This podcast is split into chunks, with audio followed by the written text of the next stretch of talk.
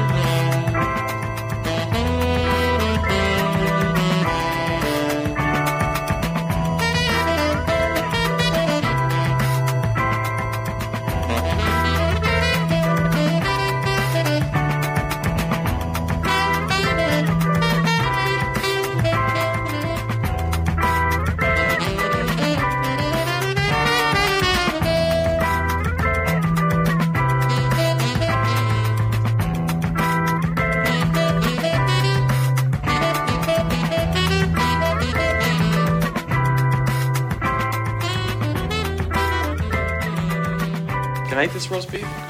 Welcome back, gang. This is the Gentleman's Guide to Midnight Cinema, episode 626. I am Large William. Across the border from me is our good pal in the great state of Massachusetts, Matt. Welcome back. How's it going, man? Good to be back. It's going marvelous.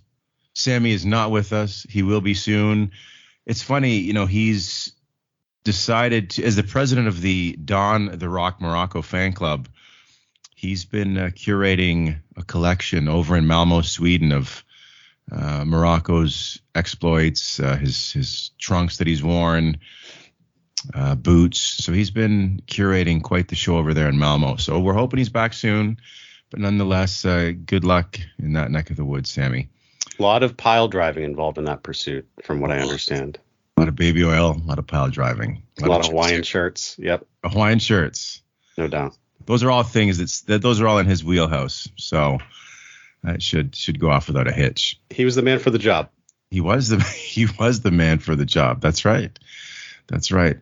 Uh, so welcome back, everyone. No Murder March is rolling on, and rolling on is probably an appropriate term considering the film that we're covering this week. Uh, I chose to see a film that I'd never seen, and it it just felt very appropriate for No Murder March, unless David Lynch decided to throw us a curveball at some point in the film, which he can throw a curveball or two. Uh, I picked his 1999 film, uh, The Straight Story. So we're going to talk about that in a little bit here. Uh, but before we do that, Matt, I trust everything is well in your neck of the woods. Things are are good. We had some um, snow early this week, fairly understated weather event, but uh, within a couple days, everything had melted away as if it had never happened. So um, that's the way it goes here, and uh, yeah, we're looking forward to the spring. It's Monday, I think, by the time this episode comes out on the first day of spring. Oh, perfect timing. Perfect timing. Yeah, Yeah. no, I'm I'm with you. I feel your pain. I, I feel like this winter for us was not to bore everyone too much or digress with the weather talk, but being in places like uh, you know the eastern part of the United States or in Canada, uh, weather factors in quite a bit, and it can gnarl things up. And we're almost at the finish line. This was a pretty modest winter, but hmm I'm feeling this back nine or this back three holes here, so to speak, right? It's just like, okay, come on, let's go Yep, we're so close. Come on. close. Let's just drag ourselves across the finish line. So we're almost there. Thank goodness. Um, everything else is good. Yeah, things are things are great. Uh, very busy, but very good. Yes, you are a busy bee, which is a good thing. We can we'll talk about that at some point, uh, sometime in the future. Um, there's a little teaser for everyone. um, so What have you watched lately, sir?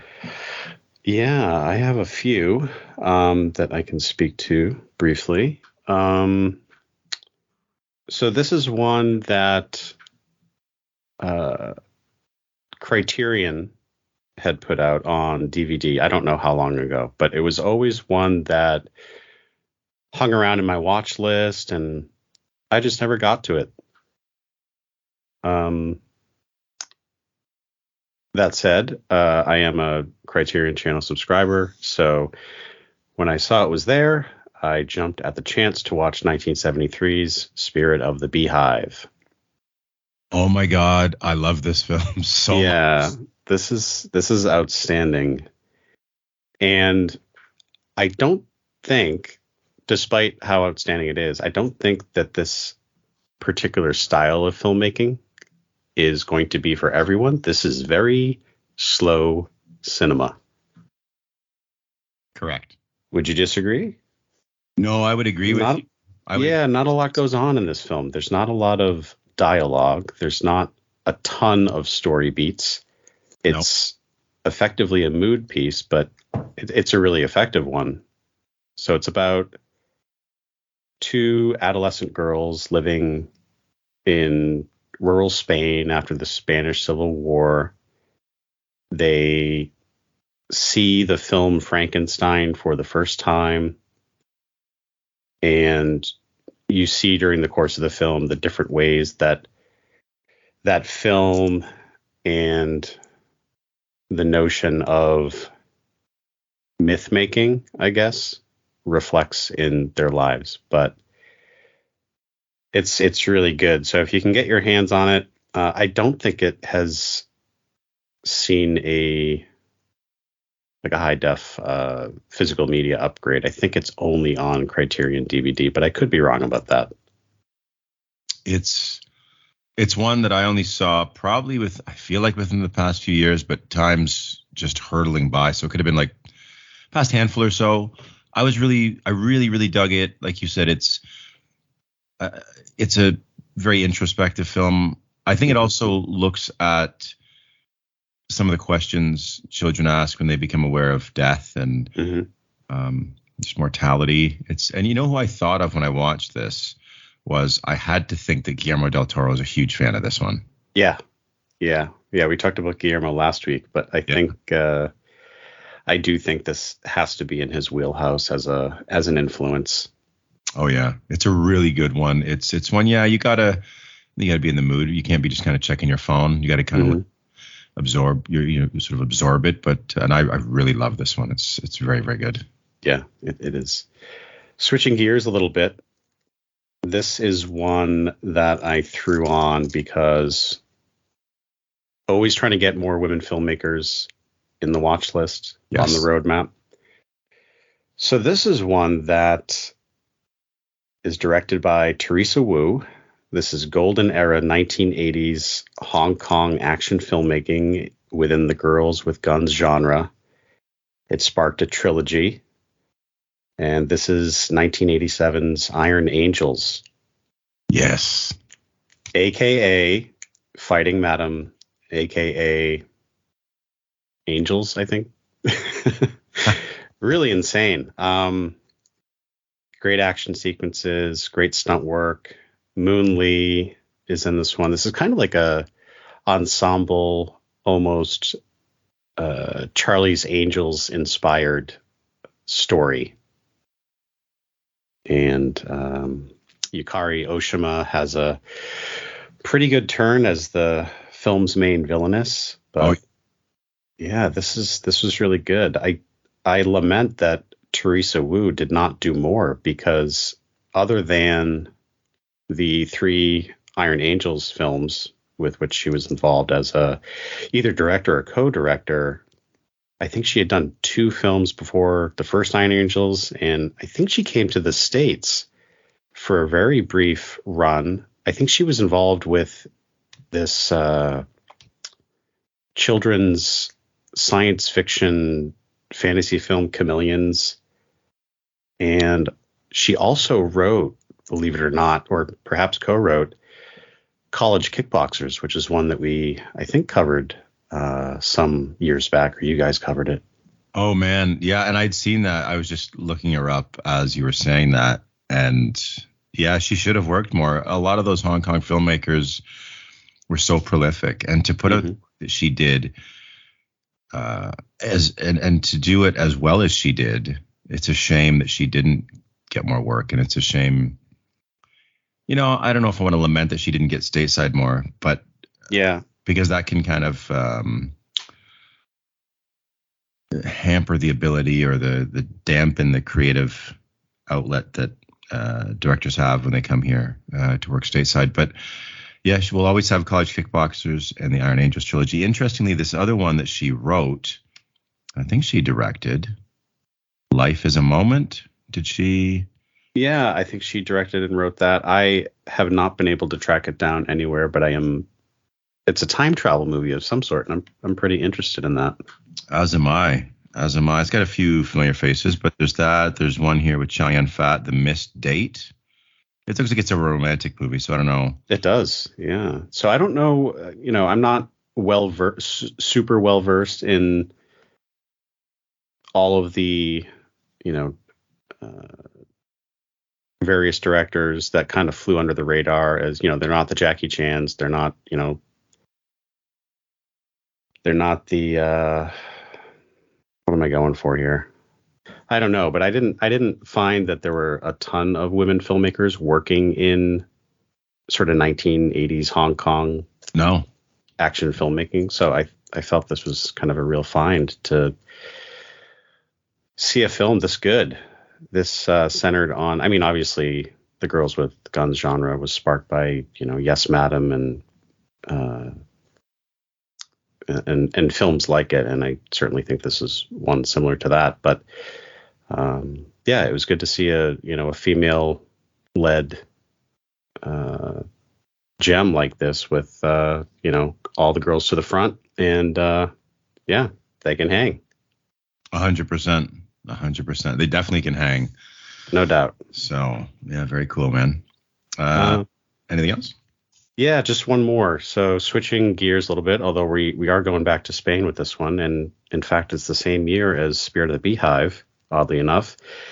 And this is one that I think you and I talked about offline, and this was uh, a quasi giallo by way of Spain, directed by Juan Antonio Bardem, and this is the corruption of Chris Miller.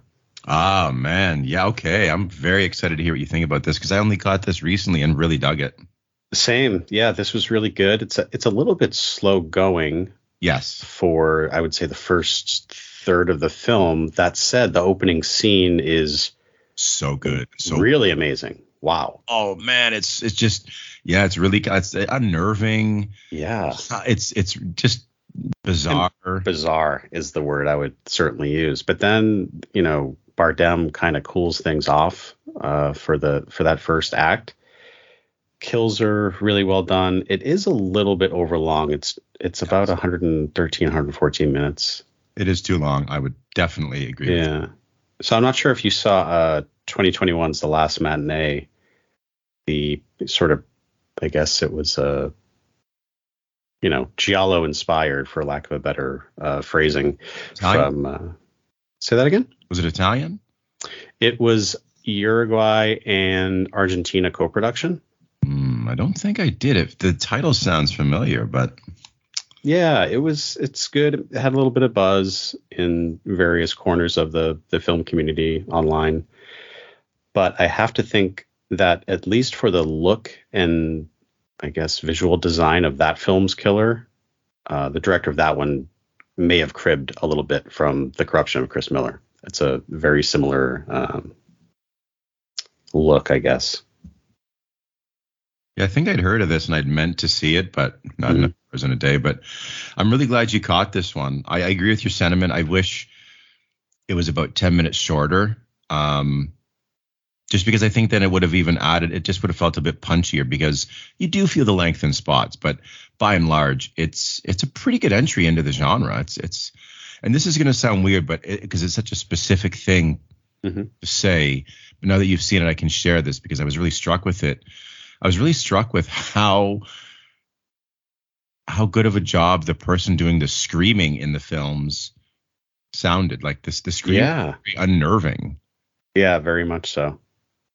Very much so. Yeah, so this is this is a gem. Um I think people can can seek this out. I think it's on Tubi, I believe. Arrow Video is Arrow. right yeah. now, but it might be gone if it's not. Yeah, got to act fast. So Ron, it is don't- out there. It it is begging for your eyeballs. Yes, yes, it is. So that's it from my end. How about yourself?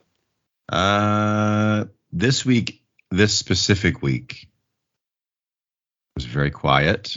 March break, busy bee, but I did get in a few things. I'm still I'm creeping into that the front of my uh, watch list here. So also on the Arrow Video channel, I caught up with uh, Quentin Dupieux's Incredible but True. Haven't seen this one, although I'm I'm familiar with him. So I really love his work. I he's not for everyone, but he's got he's sort of like the more whimsical uh, maybe lighter touch Yorgos Lanthimos in some ways. hmm Uh, I surprisingly I still haven't seen Rubber even, but I saw this uh, this poster uh, on the channel, and I saw his name, and I, and I saw it was like 78 minutes or 80 minutes long or something, and I was like, yeah, just just take my money, sign me up. I'm really I'm really happy to watch this. So this one, it's such a bizarre kind of low key setup, and I don't want to spoil it for anyone, but this. Uh, this couple in their 40s buy this new house in the suburbs and the real estate agent says to them hey listen they shows them this thing in the basement. Uh, there's feature i guess uh, in the house and he forewarns them. And it's a bit of a monkey paw thing. Uh, hmm maybe i'll leave it at that. But it's a really it's a small film. There's only i think you know four or five cast members. Oh wow. Yeah, it's it's small, but it's like I said, it's like 74 minutes long. If you like his work, I think you'll you'll find lots to like. It's definitely not going to be for everyone, but I love the absurdity uh, and, and just the humor in his films. It's uh, Yeah. but it is saying something too. I think there is Mhm. something said with this film, and um, it works well, man. It was it was a good one, and that's Arrow Video put it out, so that's cool, very cool. Nice. Did you see uh, his prior film 2020's Mandibles by any chance? You know what? I don't know if I did, man. Let me just. I saw Wrong Cops. Yep. I've seen a few of his. I'll have to see here. I don't know if I did. Yeah, I think I saw Mandibles as part of uh, the Night Stream. It was like an all online streaming film festival put together by, I want to say Brooklyn Horror and uh, Boston Underground Film Festival, which is our big genre film festival in uh, Eastern Mass. And there might be some other festivals involved, but I think Mandibles was part of that night stream programming. And I think he has an upcoming one that looks really interesting called Smoking Causes Coughing. And it looks kind of uh, Power Rangers esque. Oh my god! I'm looking at this poster right now. It's insane, right? That, I love that title. And again, it's like 80 minutes long. Yeah, just short, punchy, to the point, lean, funny, strange.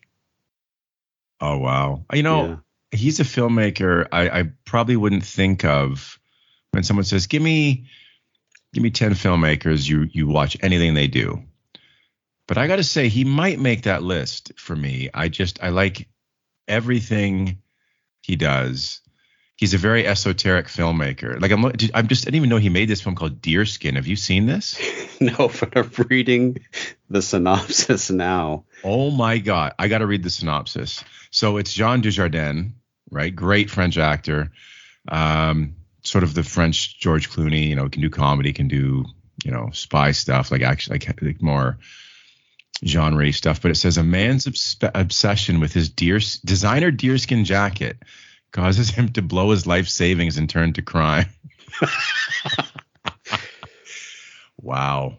I gotta, I gotta find it, man. I gotta. I think like Pokemon, I gotta collect them all. I gotta see everything of his I haven't seen because he's been just humming them out, right? Like if you look Yeah. in the past four years, he's done one, two, three, five films.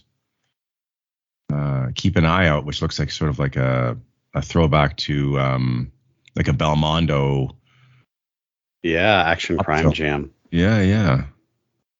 Wow. So yeah, there you go. I wonder how easy some of this is to reach. I know he's he's crossed over here and he's kind of got um, festival appeal here, but I'll have to do some digging behind the scenes. So unfortunately, I didn't watch more uh, Dupieux films, but I watched one that it was Braden's choice, and we, he wanted he's he's horror kid for sure. It's funny he seems to be more. They both love horror for sure, but at this point, Braden seems to be more horror, Williams more action. So Braden saw this one on Shudder, wanted to throw it on. It's called Sorry About the Demon. Hmm. I am not familiar with this one. So this is a newer film. It's probably like 2021, 2022. It's about this kind of bungling man-child who gets roped into renting a house that has Sam Raimi-esque demons living in it. Oh boy. So hijinks ensue. Um, we learn a lot about living and a little about love. Uh, I think Alan Jackson once said, "This didn't really work for me. I found the lead." I, I, so this film, I think this this young filmmaker. I don't want to take anything away from her. I'm glad she's making films. I'm glad at a young age she's able to make films because I think she's been making films since she was about 14 or something. Just crazy. Just a clear a clear affection for for the medium. Um, this just didn't really work for me. Uh, It it was neither funny nor scary, which that whole comedy horror thing, Mm-hmm. you know, you kind of shoot yourselves yourself in both feet. Mm-hmm. I don't know, and I tried not to be cynical watching this. It had a couple moments, but by and large, the acting wasn't very good. It wasn't funny, It wasn't scary. I don't know. It kind of stuck the landing better than it started, but didn't really work for me. Did you say this was a Shudder original? Yes, Ah, okay. yeah, you can see the, the covers, It- and it's weird. The the lead in it looks like um, uh, Justin Trudeau, our prime minister, which is Maybe that was the thing that you couldn't shake that really just pulled you out of the film. it's weird. It was just Yeah. very weird, right? It's uh, even my wife. She goes, "Wow, that guy." She wasn't watching the film. She just walked by and goes, "Wow, he looks like Trudeau." And I said, "I know. I thought the same thing." So very strange, you know. And that's that's not a, an endorsement or a condemnation of Trudeau um, by any stretch. I I vote uh, full disclosure. I vote liberal all the time, but you know, it just yeah weird. Uh, then we got into March. Talk about a couple more here.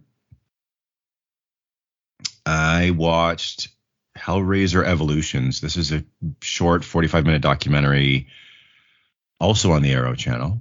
Mhm. Just kind of chronologically going through the Hellraiser series. And the ma- it probably spends a little more time on the first one and the making of than it does. It kind of whips through the, the back end of the the series. I can't imagine why. Yeah.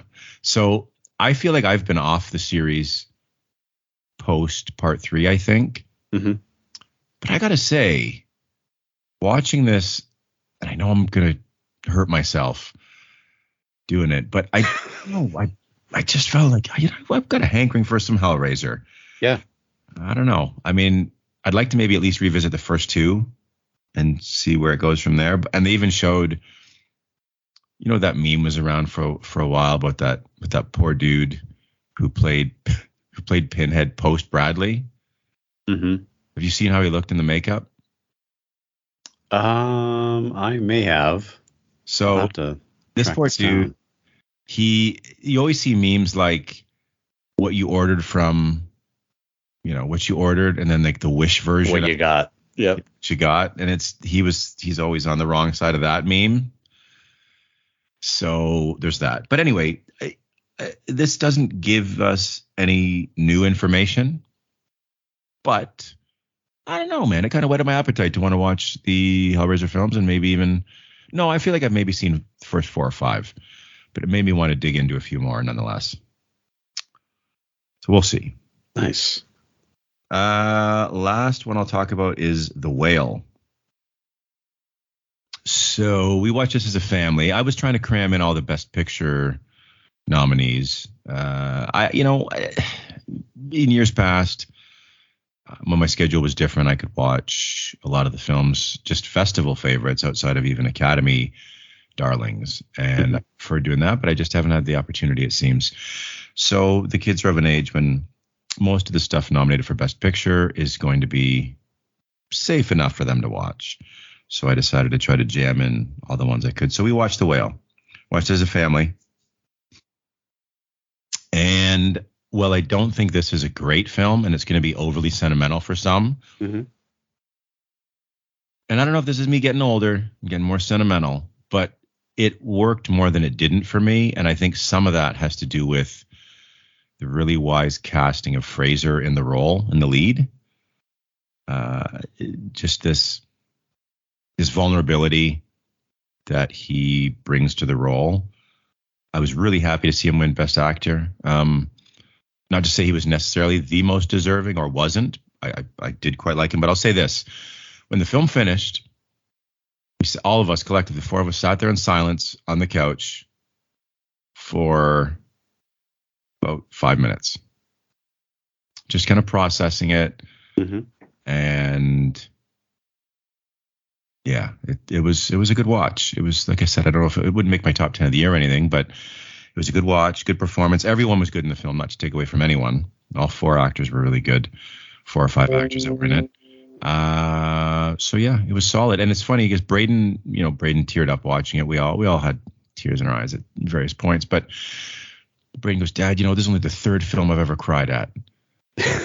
he, he so he was pulling hard for Fraser on Oscar night. Hard. Wow. He was out with friends mm-hmm. at a little get together, and he goes, Dad, you got to call me when they're going to announce the best actor nominees. Wow. Which, but he even he nixed the party, asked me to pick him up so he could watch it live with us. Wow. he got. Back. He's like, fuck this. I gotta go home and watch yeah, it. he just scrammed, man. Yeah. yeah. He wanted to watch it, so it was good. He cried at this, Okja, and what was the other one? That was the third one he's cried at. I don't know, but it, yeah, mm-hmm. it was it was touching, and I'm I'm glad that. Well, this may not be the most profound piece of art that's ever been made. I'm glad that film is emotionally connecting with them. As, yeah. Because he's 12 years old. Yeah. Right. I'm, I'm glad it's connecting with him. So that was cool. So yeah, that uh, that was our run this week. So a lot of good stuff. Yeah. Yeah, yeah, some good stuff in there for sure. Uh, you know, we had daylight savings time recently. We did. We did. That gives us a little more daylight. And it also means we get to spring forward to a little something we like to call this or that. Moi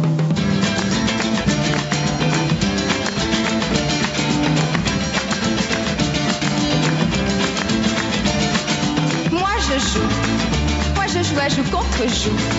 Je veux jouer joue contre vous, mais vous le voulez-vous De tout cœur, je veux gagner ce cœur à cœur vous connaissez mon jeu par cœur, alors défendez-vous. Sans tricher, je vous le promets. J'ai gagné. Tant pis, c'est bien fait, vous êtes. Well, it is time for this or that. We've dusted off our notepads and we're going to roll into it here.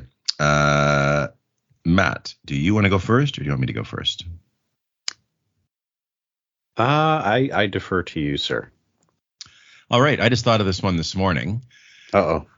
And well, nothing profound. I'm curious, where as a, a, resident of the great state of Massachusetts, where you fall on this one, because I think it seems to be sort of the Superman Batman for Massachusetts for mainstream film. Uh, Affleck or Damon? This is a tough one. Yeah. Yeah.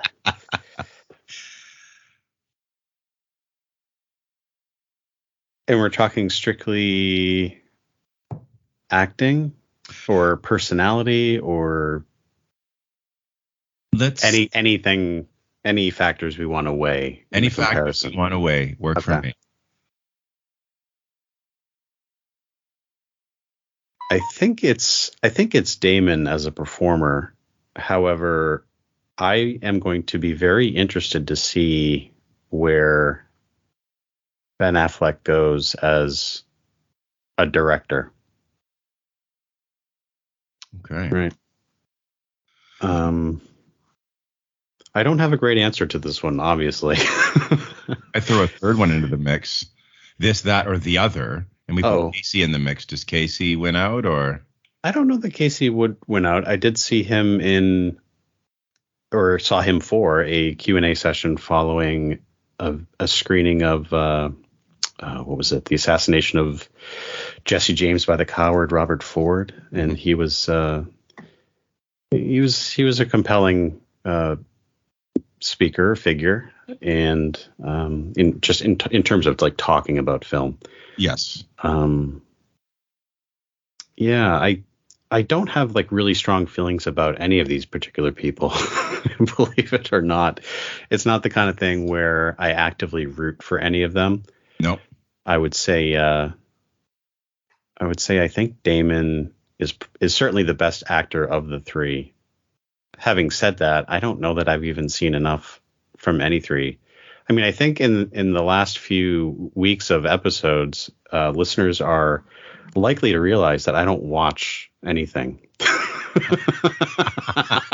I don't I don't really know anything about uh, life or or film. uh, I I think these uh, yeah this group is uh, I don't know that it has a clear front runner. I'll just say you know I think it'll be interesting to see how Affleck or Ben I should say spreads his wings uh, as sort of a a creator. There we go. Okay. Very interesting. Th- Where do I sit on this one? I think I'm going to go Ben on this one. Yeah. Uh, I don't know what it is. I think to me, out of the three, I'd probably want to have lunch with Damon. I feel like he's, and again, I'm not basing this on anything other than very surface available information. The most down to earth, it seems, of yeah. the three. Yeah, seems to be the most down to earth. Seems to really care about his craft in some regards. Worked with some pretty interesting filmmakers. Although, although both the other actors, both the the, the brothers Affleck, Mhm. as well. Uh, I just, yeah, I feel like in that sense, but I'm going to go Ben on this one. I, I think he's definitely got some interesting stuff in him as a director. Argo, I thought was pretty solid. Yeah, I liked Argo. Love the town.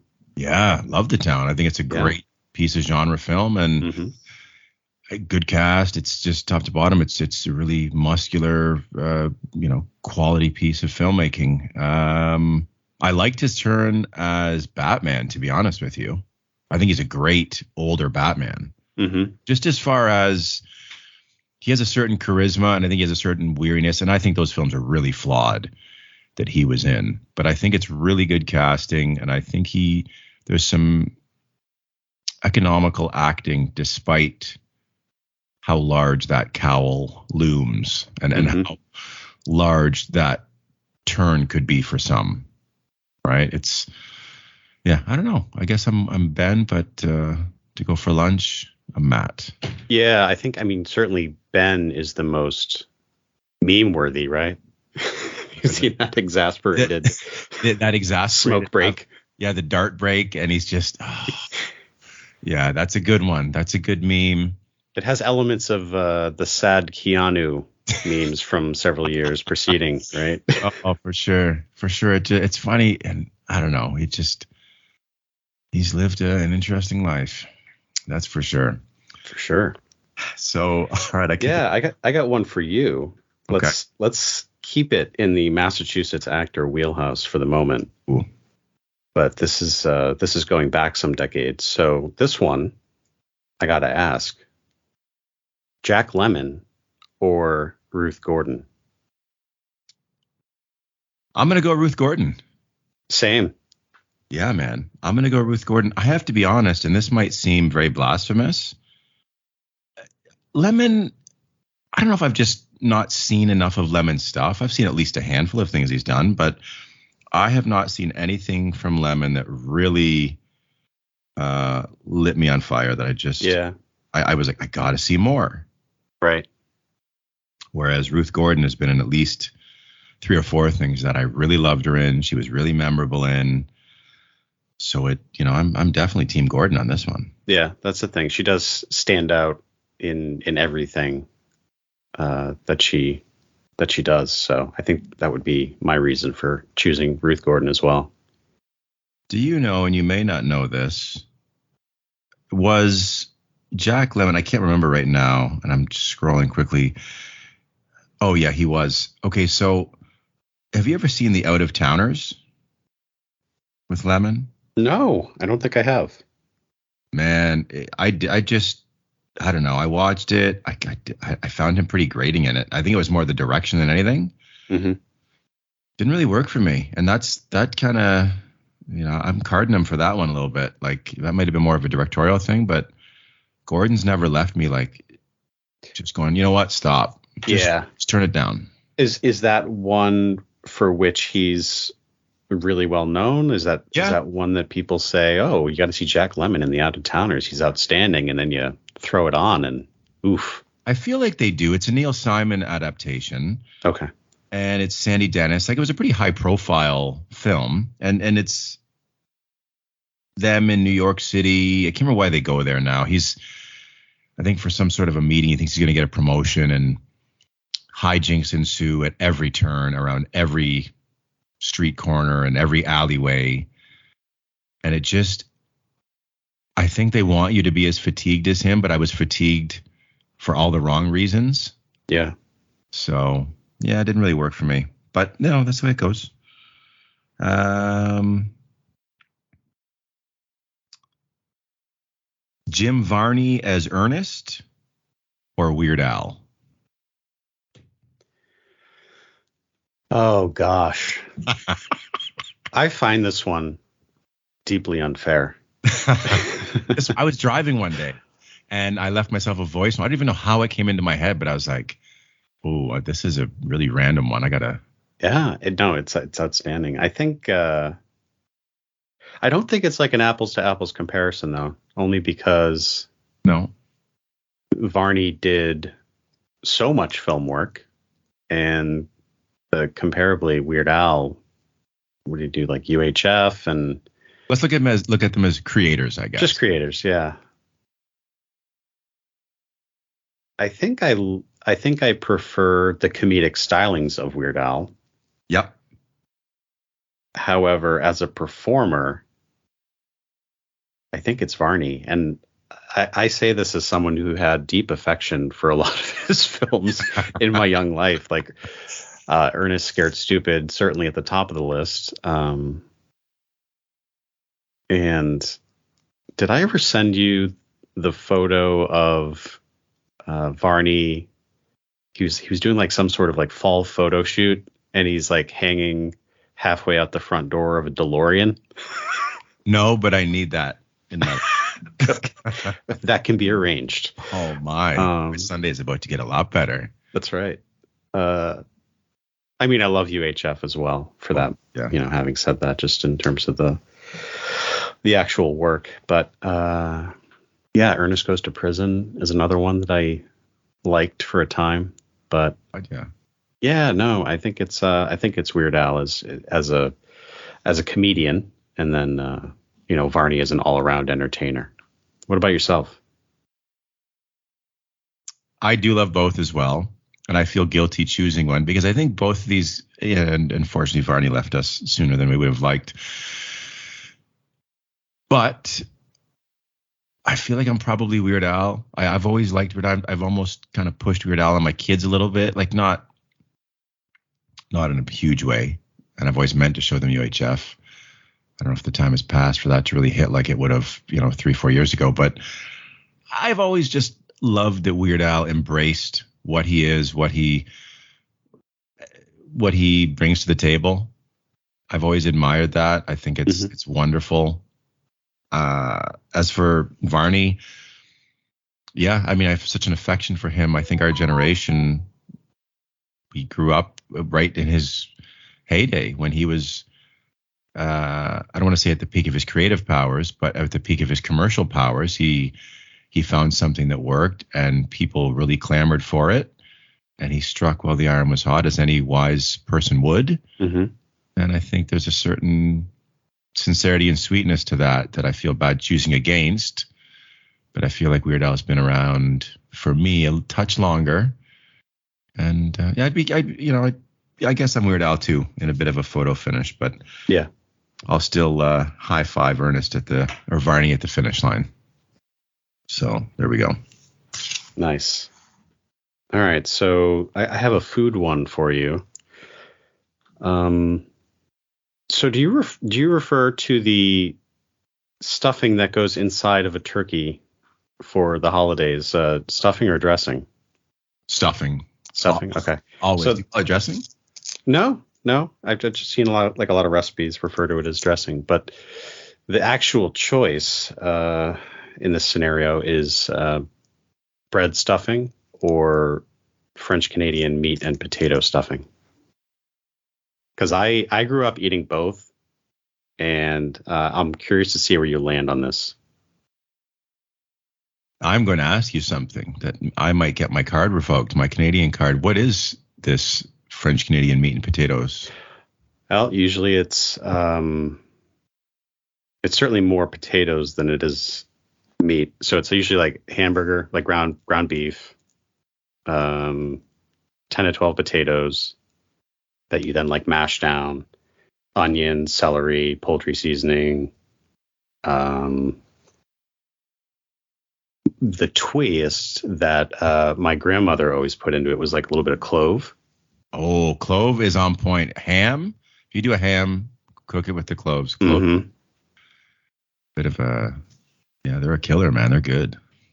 Yeah, so that that's that's the the guts of the stuffing, uh, the ingredients of the stuffing. But I, like I said, I grew up doing both uh, around the holidays. So you would stuff this in the turkey. Yeah, this would go in the turkey, and then a little bit on the side for those who uh, who like a lot of it, I guess. My God, that sounds incredible. And I didn't think anything was going to knock stuffing off its perch.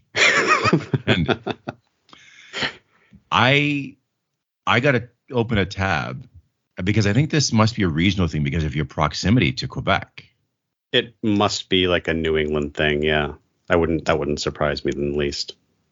Ow, that sounds like a dish unto itself. But I'll say this, I'm really glad. You know what that almost sounds like to me? It's almost like uh have you ever had a tourtière? No, I don't think I have. So What's in that? It's a like a French Canadian meat pie, but it's it's very simple. It's it's usually like done in like the large pie shape as opposed to the individual self-serve meat pies, and it's very Mhm. simple: ground pork, onion, essentially. Oh, then I have had that. Yeah, yeah, tourtière, man. It, so that's what it kind of sounds like. You're putting a tourtière inside a turkey, which Yeah. I'm in. I so I love stuffing, and my kids finally are at the age now where they're they're into stuffing and cranberries because you know there's some things kids don't want to eat. Like they'll always eat mashed potatoes and Yeah. but they're they're about the stuffing and cranberry life now, and I'm gonna drop this one on them and my wife, and just wallop them with flavors. Wow, this I how did I not know about this? So stuffing, I love you. I feel almost guilty. Like this is like not to be callous, but this is like the woman I've never even seen, and I'm leaving my my long-standing relationship with stuffing for here. But I got to go with this French Canadian one. This sounds incredible. Wow. Does it feel too heavy though? Does it sit too heavy having all that? oh yeah, it sits it sits heavy. It's it's quite a process to make. It's a it's like a you know between two and four hour ordeal just to put together, but well worth it. This is getting dropped. This is getting dropped for sure. Okay. Wow. That's amazing. Come for the film talk, stay for the regional delicacies. That's right. Amazing. Uh, hmm. Okay. Stuart Gordon or Frank Henenlotter? Oof.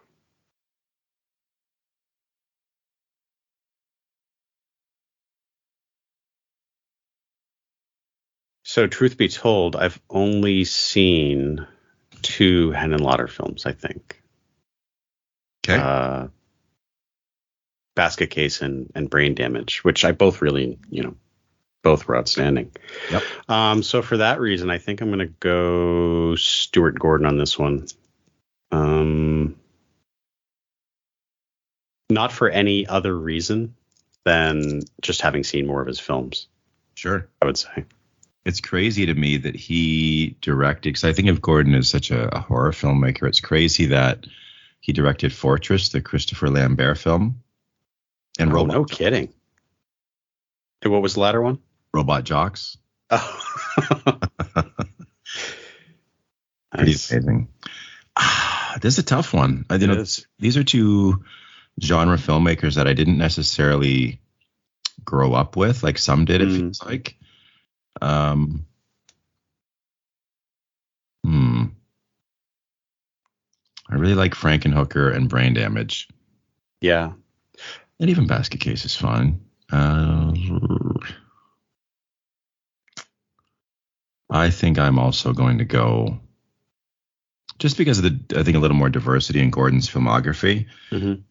I'm going to go with Gordon, but that's that's a close one. That's that's only for I think the diversity of it. So, all right, there we go. Excellent. Um, Singing in the Rain or The Umbrellas of Cherbourg. You have just done me dirtier than anyone has. Ooh. High praise indeed. I can't tell you how much I adore both these films and uh, what they mean to me. Um, I love both. I'm not a necessarily a musical guy. Mhm.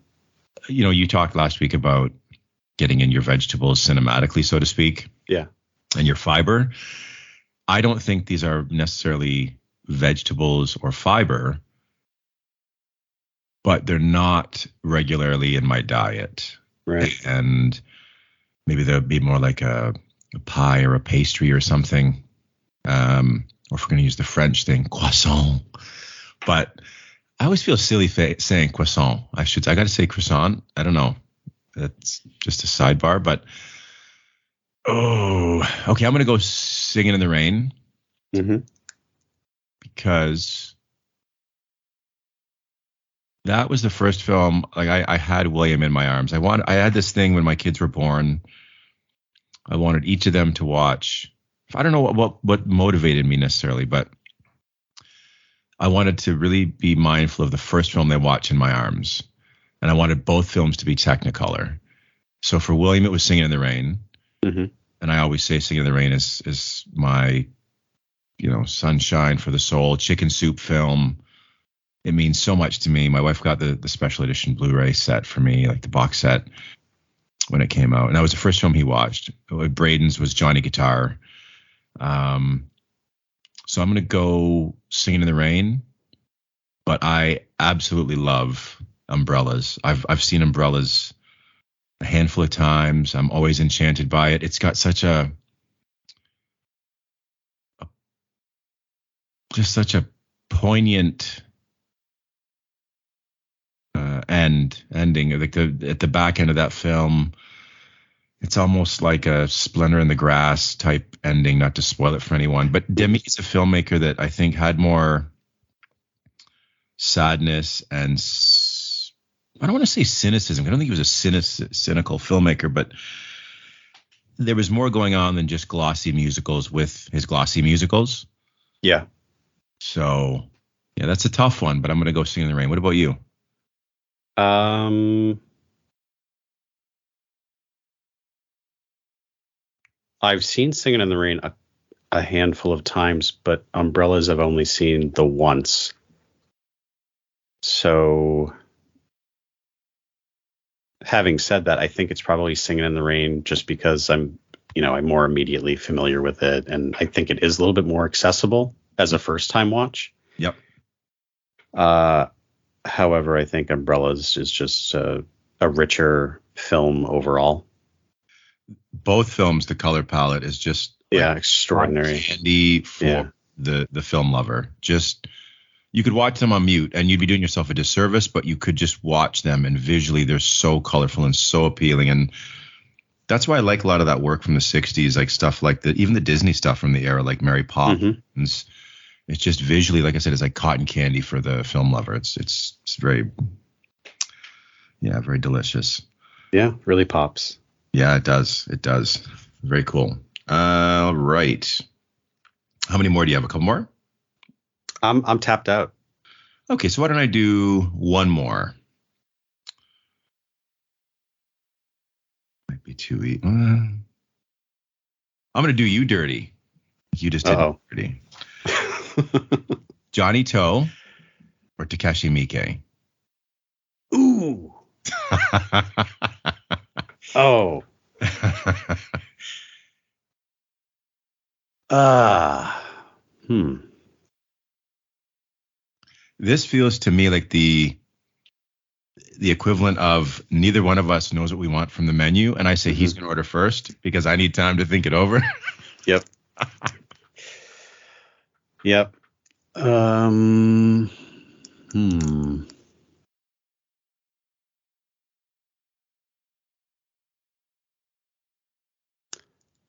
Gosh.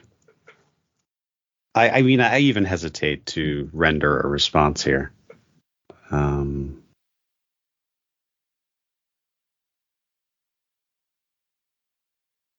because they're both so good. Um, yeah, this is tough.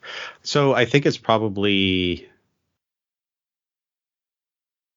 for me, Johnnie To. Uh, I think his highs are just a little bit higher for me, but I think Mike can get down with the sleaze in a way that if you're in the mood for it and you want to watch a sleazy film, um, he is the the appropriate chef for that for that menu item.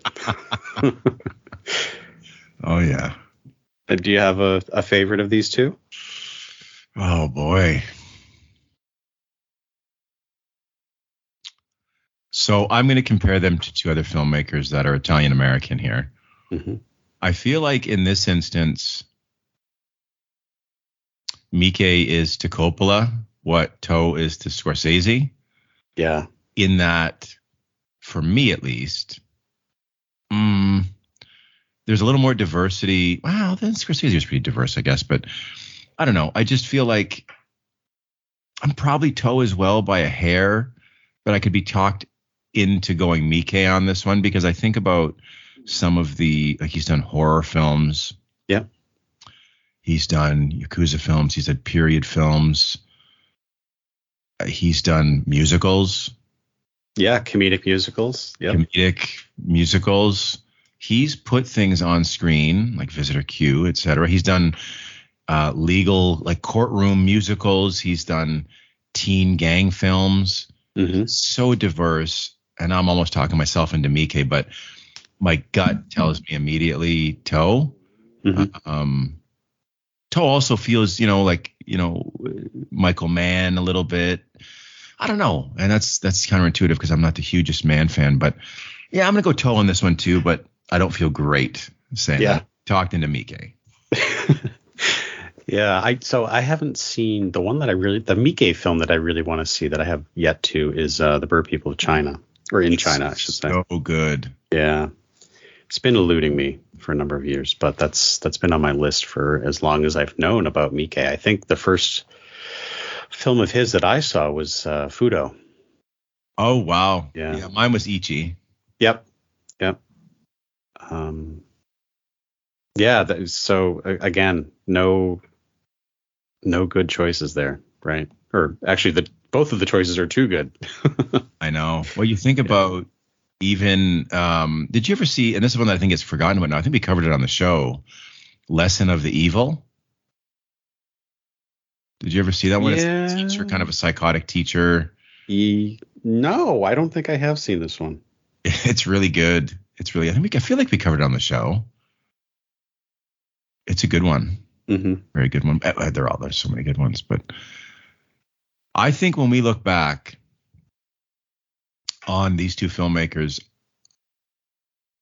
because I think sometimes we take for granted how fortunate we are to have both of them because they tend to work in genre stuff. Mhm. I don't. I, I think, with all due respect, people in our circles will appreciate them because we kind of straddle the line. But uh, both filmmakers are going to have at least, at least ten to fifteen very good to great films in their filmography. Yep.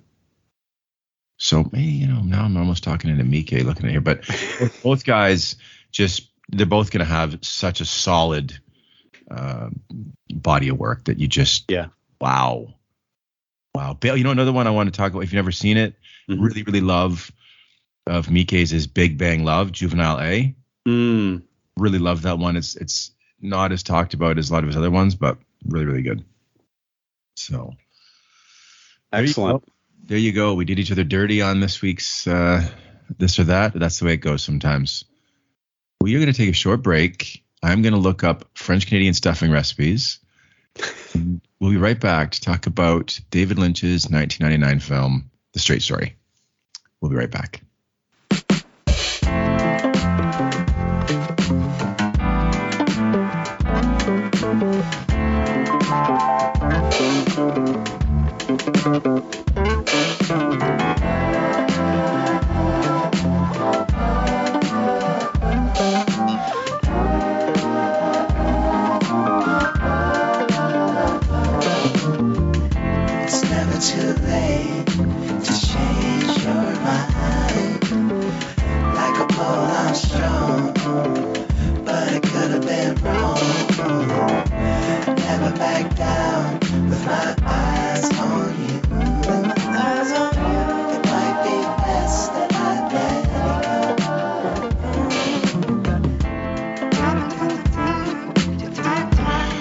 Welcome back, gang. It is time for our review of The Straight Story, uh, 1999, directed by one David Lynch. Um, Matt, I'm going to kick it over to you to synopsize this one, and then I'll get into kind of why I picked it and just maybe a very brief Mhm. um, discussion on our individual history with Lynch as a as a filmmaker, as a creator. Sure. Yeah. So it should be said this is the true story uh, of a man named Alvin Straight. Uh, synopsis is an old man makes a long journey by lawnmower to mend his relationship with an ill brother. Yeah. That's simply put. And It is. pretty pretty direct. I think it, it kind of hits it. Uh, you, as you said at the beginning of the show, you are, by your own admission, um, a bigger Lynch fan than I am. hmm Yeah, certainly. So, what do you've always kind of uh you've dug his you dig his work quite a bit, I guess. I guess Twin Peaks, etc. Yeah, Twin Peaks. Uh, I think the film of his that I I like the most is probably Wild at Heart with uh, with Nick Cage and Laura Dern and uh, Willem Dafoe Oh yeah, and many others. But uh, Twin Peaks is certainly um, a major touch point for me uh, with respect to his work. Uh, the Return uh, series was, uh, you know, kind of a landmark uh, viewing for me, as I'm sure it was for a lot of fans of Twin Peaks and um, the rest of his work. But yeah, I love the sort of floaty, occasionally incoherent dream logic in his work. Uh, I love the use of doppelgangers. I, I'm a, I'm like I I am comfortable with not understanding everything in a film yep, certainly. Um, and in some ways that that seems to be his calling card, and I think it's uh, you know it's certainly divisive. I, I I don't take anything away from those who uh, don't enjoy his work, but uh, for me it just it it, it hits in in a lot of in a lot of the right spots for me. nice. It's weird. I, I don't dislike Lynch. Mhm. I frankly I love what he brings to the table. I like that he's a very unique voice uh, in film. On paper, everything that he does would work for me or should work for me. Yeah. For some reason, I don't know what it is. Not to say everything, because we've covered uh, probably two or three films of his on the show. Like we covered Wild at Heart, Mhm. covered Blue Velvet.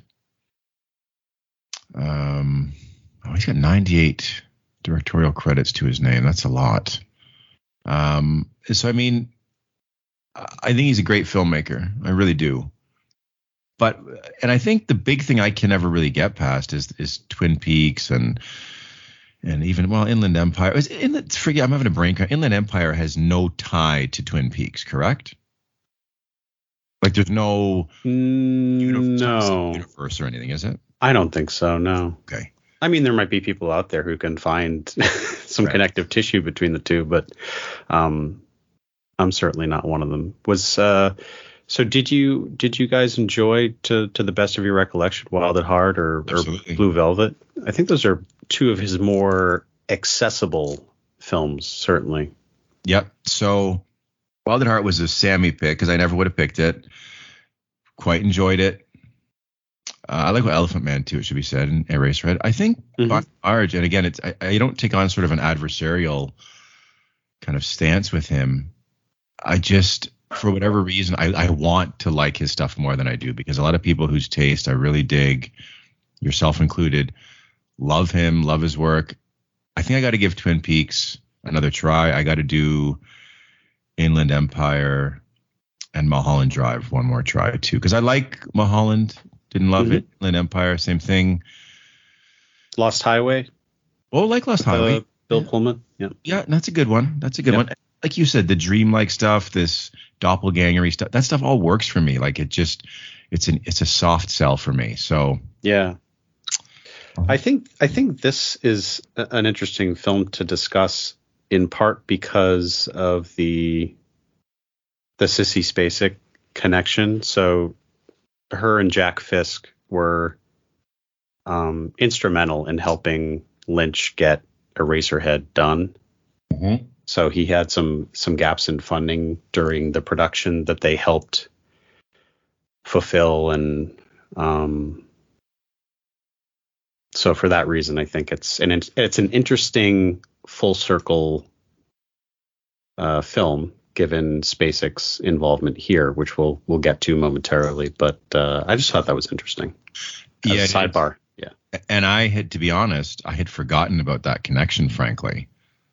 So yeah, you're right. That's that's an interesting uh, kind of full circle moment, and it's obvious to anyone who knows anything about Lynch's filmography.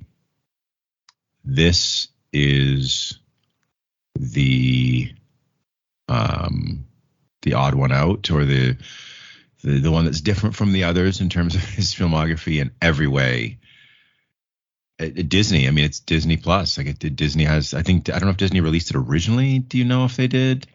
Because I know they have the rights to it now. I assume they they would have had it from the get go. And Yeah, that I that I don't know. Um, but I do think that part of the reason this feels so different from the rest of his work is probably due to how much influence uh, Mary Sweeney had yes, with this picture as a screenwriter, as a producer, as the editor.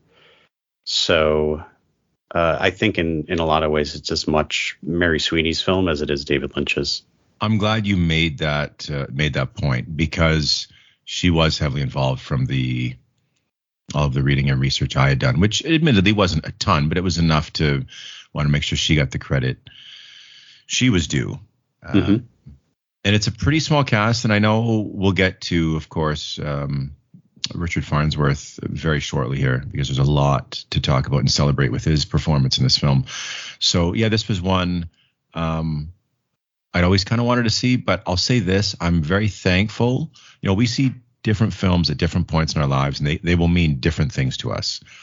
I'm glad that I saw this film at this point in my life Mm-hmm.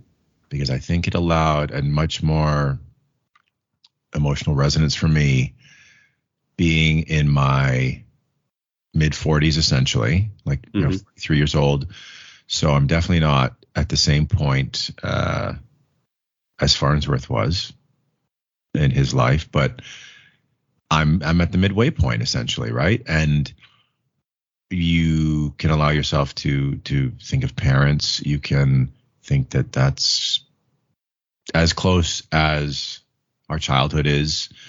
You know, it kind of drums up a lot. But I'm thankful that I I, I I'm watching it now at this point in my life when I can I can sit with the film and and process a lot of it and how I feel about it uh, at this point as a uh, as an as a an adult, as a man, as a you know, as an adult now, right?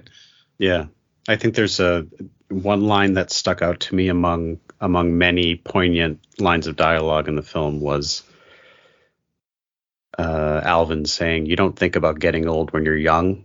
You should." Yeah. Right. Uh, that one, that one among many of them stuck with me. There's so many great lines in this, the, and the line that's sort of the the coin flip of that one, or the other side of the coin, is when someone asks him, "What's the worst part about getting old?" and he says, "Remembering that you were young." Yeah. Right. And Mhm. just there's so many great lines, and, and like I said, this is such a unique entry into Lynch's filmography, and on the surface, there's a very simple approach here. hmm and I can't help but think about films that came before it, like Ikiru, hmm like Umberto D. And I can't help but think about films that came after it that that share some of the same DNA, like Nomadland. Uh, I Yep. think Chloe Zhao was very informed by the color palette, the Naturalism. naturalism, the sense of community, and even something like um, "This Must Be the Place," the Paolo Sorrentino film. Well, it doesn't Oh yeah. age the same way, but this journey and this humanity that we see at its core really feels indebted to this film. Very much so, because Alvin throughout the film, I mean, this it's a road movie, right? Mm. And he is so reliant on the kindness of strangers throughout, hmm and I, I think in some ways it kind of brings out his uh, his stubbornness. You know, like we know he's a stubborn guy from the jump because he's. Uh, I think we can say that he, you know, he has a fall at home, and then his daughter, played by Sissy Spacek, encourages him to go to the doctor, and there's that whole scene in the doctor's office where he's like, no X-rays, no operations, no no medicine, no pills. So this is a guy that, you know, is cutting his own his his own road. Um, Yeah. and sometimes that's to a fault, and and sometimes that works for him. But that's him, right? But that's him. Yeah. That's him. I do want to say this because I think it's worth saying, and it adds a, a, an incredible amount of poignancy and subtext and context to what we're watching. But Richard Farnsworth, during the making of this film, he was nominated for Best Actor for this. Yep. At the Oscars, um, he was suffering from terminal bone cancer Yeah. while making this film. Incredible. And at this point in his life, to do, and he, he had these walkers that he had to use because he, he had paralysis in his legs. I can't, I can't, like, I'm sitting with that while I'm watching this film and we're watching this man act. But I think we're also seeing him bring a lot of self to the performance and understanding where he's at in his life at this point. hmm Uh, This is the end of the road for him. And just the way that this dovetails with the performance and him being cast in this role because Farnsworth is a guy who worked a lot in Hollywood. He was a stuntman. He's done he's done a lot of work, but I, he wasn't given a lot of chances to shine in a lead role. Right? I think he was almost born in the wrong era. Right? Yeah.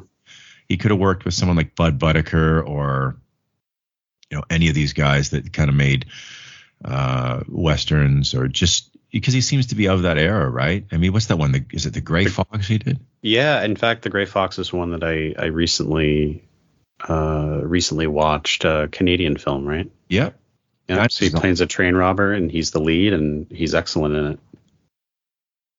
Yeah, and it's a shame we get these these actors that are never really given a chance to to do that. And then the one the one time they get that moment, they just shine. I know Zom. I always think of Zom with the Gray Fox. He's a huge fan of that film.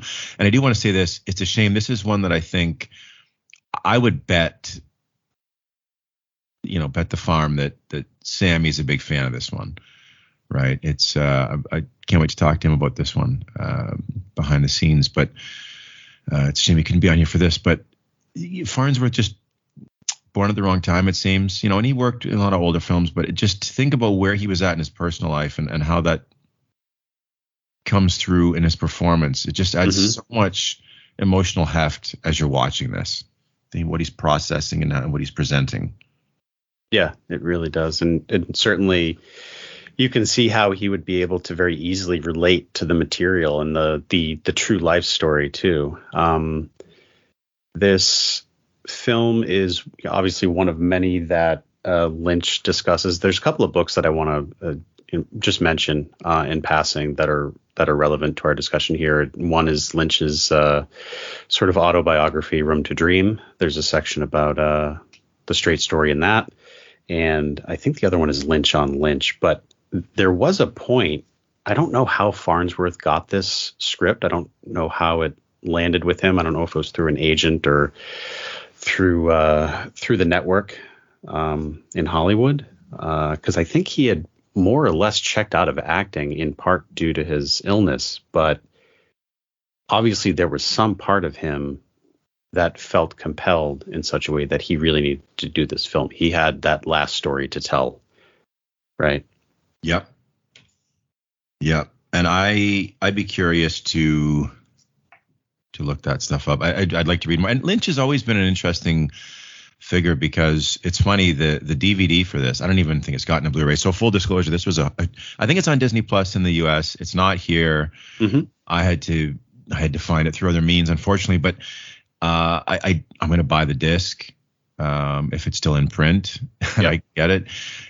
But Lynch, as with a lot of his films, correct me if I'm wrong, but he doesn't do like commentary tracks or like supplemental features and stuff like that because he he's always of the mindset the film speaks for itself. Am I? That's right. Yeah. Absolutely so this, right.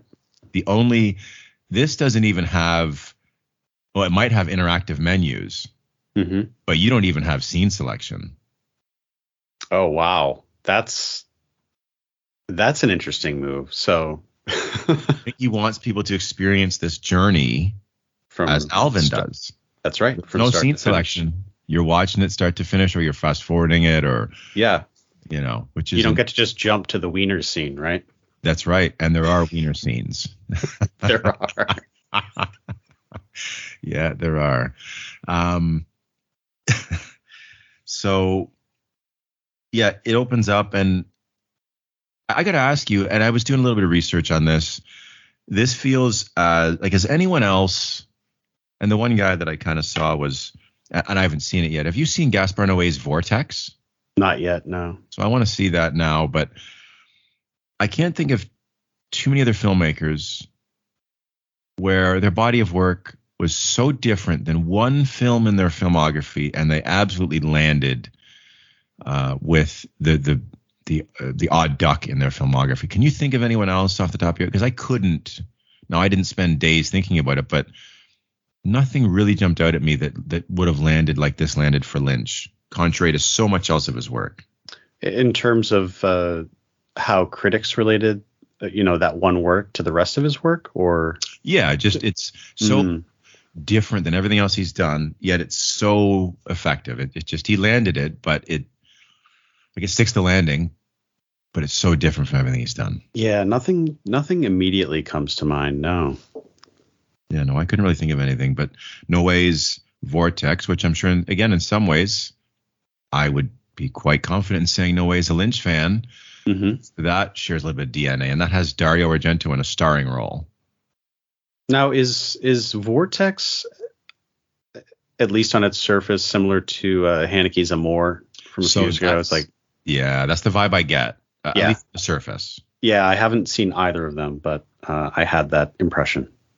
So watching it more, I watched it maybe seven, eight, whatever it came out. I, I don't know. I don't. I don't know if I'm prepared to watch it again right now. It's a heavy one, man. And, and yeah, nor am I. Oof. Yeah, there's it's a heavy one. It's a great film, but I was a little more calloused emotionally with films Mm-hmm. at that time. So, yeah. But the film opens, it's really got this small town feel. It's almost last picture showy. The shots of the town. And I would I just want to shout out snowballs. You talked about like wieners, but uh, I want to talk about snowballs for a minute. I want to give flowers to snowballs as they're my favorite snack cake. And for years, you could never get them here. My Mhm. dad would always bring them home for me when he'd, we'd go to the States. Uh, he was a long haul truck driver. He'd always bring me snowballs home. So we see, and that's not clear to me. Maybe it should be. Maybe I'm just a dunce, but was that woman just like a, companion of of Alvin, or was it Rose, like Sissy Spacek's, like a friend or a neighbor? Did, did you ever I think it was a neighbor. Okay, maybe it's a neighbor then, but she's eating snowballs while she's tanning. Life is good. That's as good as it gets. yeah. Um, pretty amazing. So, yeah, it opens up. We get snowballs, and we talked about this being Sweeney's film, but I do want to also give love to a couple of the people that are involved behind the scenes because while this isn't what I would call a, a showy or a flashy film, it's a, it's a quiet film. It's very effective, and uh, Angelo uh, Badalamenti, who passed Mhm. away late last year, hmm scores it effectively. I, I never feel like it never feels overwrought or heavy-handed to me. It just feels like it it it just It fits. Yeah. fits. It fits right. And on top of that, let's give flowers to Freddie Francis, the the cinematographer. Freddie Francis, great cinematographer, uh, great director in his own right. Um, he was like 82 years old when he shot this film, Wow. so he was right there with Farnsworth. He was older than Farnsworth. Yeah. Oh my gosh, incredible. and the way he shoots this film it almost again it, it works so effectively. It almost feels like a feather kind of floating down from the sky. It just i, I have to think like this is 99 the, the cameras well not sort of soviet era heavy heavy cameras hmm I have to think they were still a lot more cumbersome than what you have nowadays. And there's some shots in this when I'm watching it, I'm thinking, wow, you know, this guy's 82 years old, and he's he's shooting the hell out of this film in such a, a non-intrusive way, a very gentle way. Like I said, it almost feels like a feather in the breeze, and it just uh, it it works so wonderfully uh, within the spirit of the film. Yeah, and it works in a very. I mean, it works really well with Sweeney's editing. Like, there's a very rhythmic editing style to this film. Um, a lot of dissolves between day and night, and and just different scenes that that work well with with the footage that Francis captured. Yeah, and I want to mention that for a sec. You talk about the editing. It's episodic, and sometimes that feels amateur to me, but it doesn't feel that way at all here. It it it lends itself well to the journey that Farnsworth is on. Absolutely. And I'm going to make a very, very clumsy comparison, but this film works for me as a road movie in the same way that Pee Wee's Big Adventure does. if, Um, that, if that makes any sense at all. it makes total sense. It makes total sense. Yeah, that's a good. And I love I love Pee Wee's Big Adventure, man. As do I. Really love it. Yeah, good good call, man. Shout out Pee Wee. That's a good one. Um, what else do I got here? So yeah, we talked about uh Freddie Francis, just that warm, natural kind of palette, hmm very golden. It uh, it works really well throughout the film, and then it slowly transitions to kind of because we find out in the film because it's not entirely clear what time of year it is. I mean, we can kind of guess, but we find out that this journey starts in the beginning of September and it takes us through to October. Yeah. And I think actually in Room to Dream, I think it's in Room to Dream, the, the, the Lynch book, he does remark that they shot everything in order. So they shot everything sequentially. And so, you know, whatever time of year it was in the film is when it was in the production. And to add more authenticity to this, they shot on the same route that Alvin Straight took. Yeah, it's it's incredible when you think about all these little details. The details and the love letter to hmm Straight's journey is remarkable. Like it's they didn't have to do that Right. at all. But I think the people involved in making this film probably felt well, I think it emotionally I know from reading it emotionally connected with them. And they felt that they would be doing a disservice to not bring that authenticity to the film, right? It's it's Mhm. remarkable. It's absolutely remarkable. Um,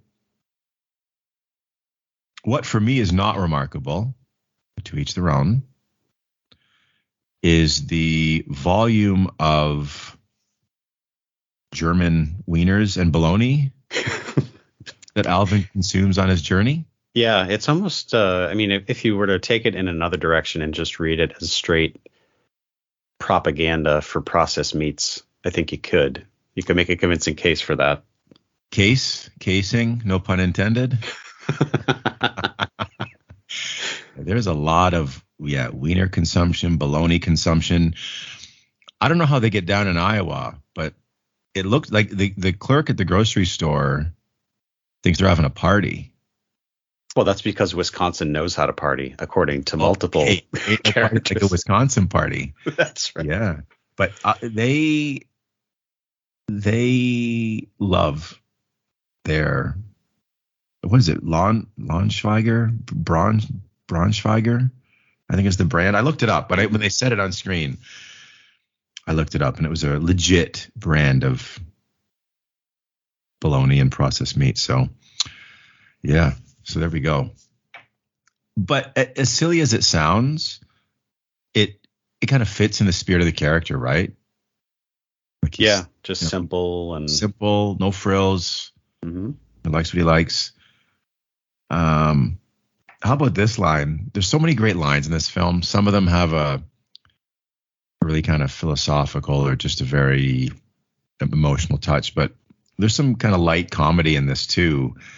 There's a great exchange, exchange about a, a grabber, like one of those devices you use to kind of you you squeeze the handle and you Oh yeah. and someone goes, "What do you need that grabber for, Alvin?" Grabbing.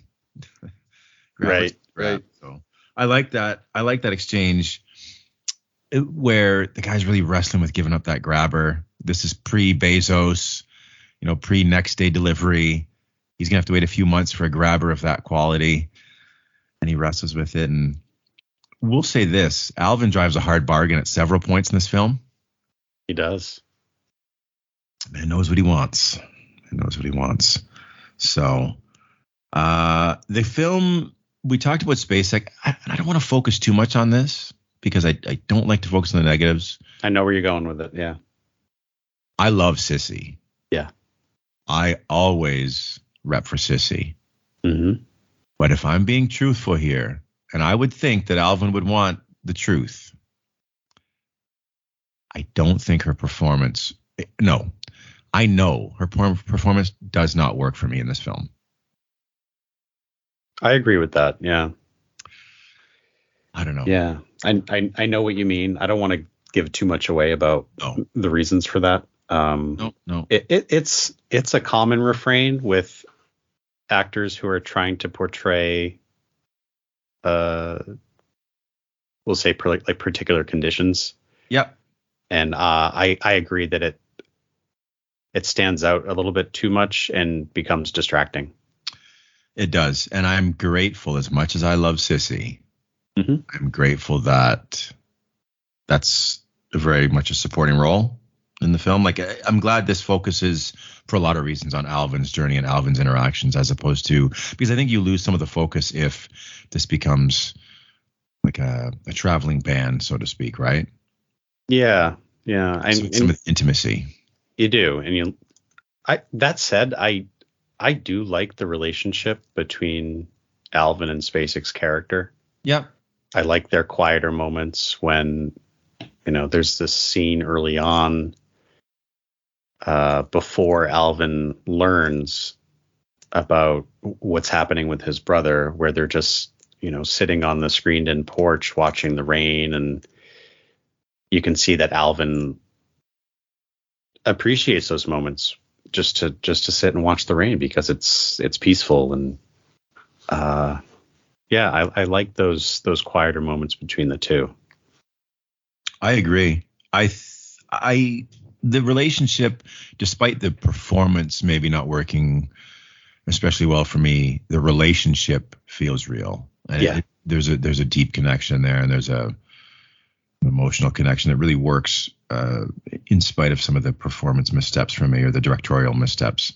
So right the film, by and large, one of the reasons I think it's so effective is primarily these are uh, actors that are very much character actors. Uh, the only real, other than Sissy, the only other guy that was really um, recognizable to me is Everett McGill. that's right and it's a it's a very Other than Harry Small. Stanton, but right right What and both of those parts uh, very limited screen time but effective in what they are given right very effective, very effective. The oh, you know I, I feel like I might have seen James Cada in something. He was I really like his. He's got a really nice small turn as as Danny Riordan, hmm uh, who takes him in when he's uh, he lets him stay with him. Um, they have a few a few nice scenes together, but I, I can't say for certain that I've seen him. But he looks vaguely familiar. So yeah, the film uh, the film rolls on, and one of the things that's so effective here is we get so many quiet, intimate moments, conversations between people, and there's so much done with sort of economy, uh, whether it's the eyes. hmm Uh, there's a scene when he's talking to a young woman early in his journey. She's she's gotten pregnant, and she you know she says her family hates her, and you can see the pain in his eyes, right? Because we don't fully know his journey yet. right And I think when you look back, there's some really subtle things happening in this film. I don't want to spoil some of the reveals, and they're they're not overly bombastic, but there's some really wonderful emotional reveals um, with him looking up at the sky a lot to get revealed at the back end of the film, and just some of that stuff you you can see him drawing on in the performance, drawing on uh, his uh, Alvin's life, right? And it's it's really effective. Yeah. Yeah, it is. And I like that the more expository uh, lines of dialogue that you get from Alvin's character come out in in conversations that would naturally invoke that. It's not Yep. just kind of spoon fed to us. It it comes out at the right time in the right context so that it doesn't feel so clunky. Uh, it it works quite well the way they they do spill little details about his life and you know the life of his family uh, in these conversations that he's having with these strangers and these these folks who help him uh, along his journey. Yeah, I agree, and I, I do like that it's sort of doled out over time to us because it slowly peels the layers off the onion and um, Mm-hmm. Gives us that sense. Because we've we've all seen films when they don't know how to tell us everything, so we get an info dump Yeah, through Yeah. you know a monologue or some sort of expository just diarrhea. So exactly. yeah, no, this this works well. And you know, there's a there's a quiet moment in this, and it, it might seem like a throwaway moment, but I think it really speaks to the performance that Farnsworth puts in. There's a moment when he's he's just going by on his his riding lawnmower, and these cyclers are driving by him, Yeah, and you see this really subtle kind of joy and wonder in his eyes at at their youth, at their speed, at this just the the spectacle of it. And I just I don't know, I really like that moment because I think it draws so much on he's at the the back end of his life and I think, you know, perspective changes as we get older, right? Perspective changes for us and just some people wouldn't even look at that, but at this point he's he just I don't know, a small It's- moment, but so much is done with his eyes.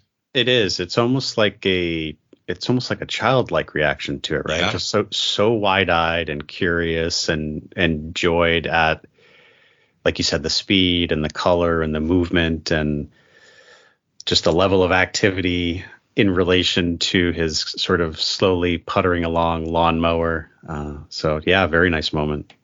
Yeah, it is. There's one moment where that lawnmower is not puttering.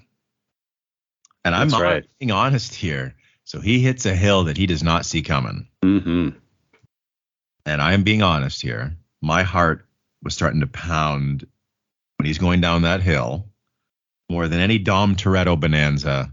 I mean, it was white knuckle stuff. yeah, it was very harrowing. Yeah. Oh my gosh. But that speaks to Lynch as a filmmaker because we've all seen small moments that the emotional stakes for us as the viewers are turned up so much. Because if I just take the context, say, lawnmower going down a hill, hmm all right, A little too fast. Yeah. a little too fast.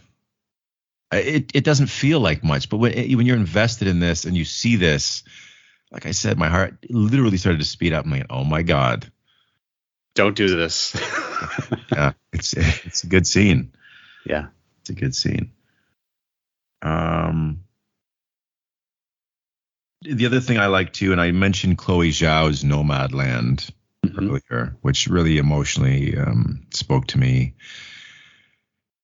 The there's this DNA they share where there's a sort of um, a quiet, fierce dignity and sense of humanity that Farnsworth and McDormand bring to the film. Like they're going to live their lives on their own terms, and they're not Mhm. doing it in a disrespectful, way, but they're they're fiercely protective of that dignity, uh, no matter what's happening around them.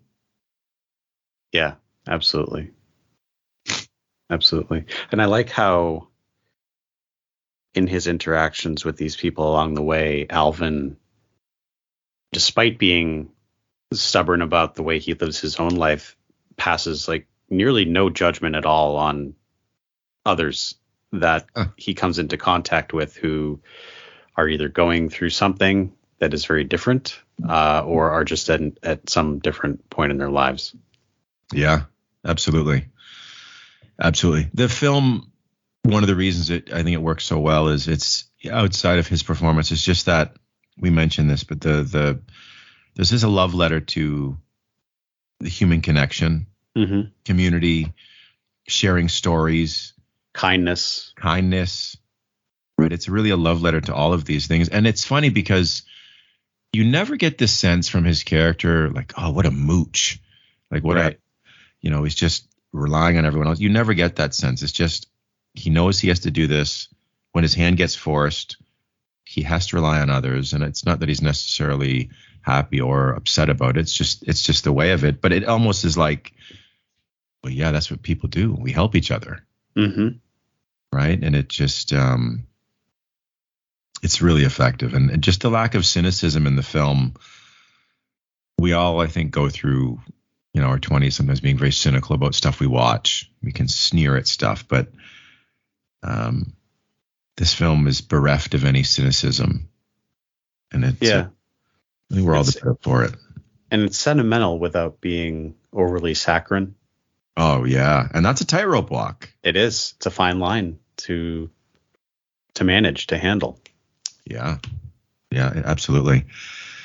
Another scene I really love, because like I said, this is primarily made up of these interactions with people, is when he's he gets stuck in this town for a little bit. And the Riordans are a couple he meets. They're they're lovely to him. And uh, this older gentleman, uh, who's probably around his age, maybe a couple years older even, played by Wiley Harker. Um, he picks him. Mhm. up. He says, "Hey, let's you know let's um, let's go into town. Or, you know, have a beer." I love their scene at the bar, and they're they're sharing stories about uh, being in war, and it's, Yeah. it's obviously never anything, no, nothing celebratory or, or anything. It's just lamenting losses, scars they have, and uh, Farnsworth says, you know, all my buddies' faces are still young.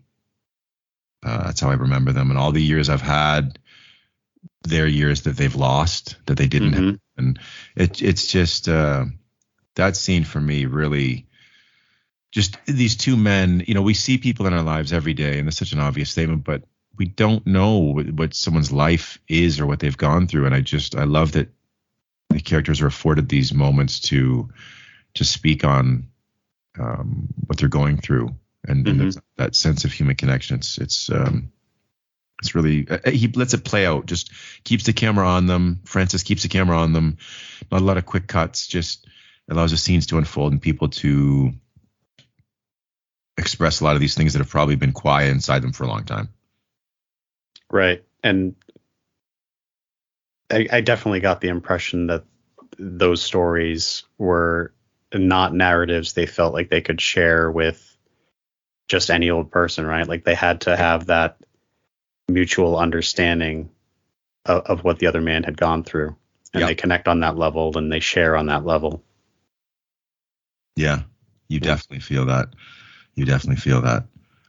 Um, and the film just, and again, I don't know if it's just when I'm out in my life, but it forces us to think about because there's no, um, it's not like uh, what's the term I'm looking for? Like it's not like uh, misery porn or like um, like senior porn or anything that sounds more vulgar.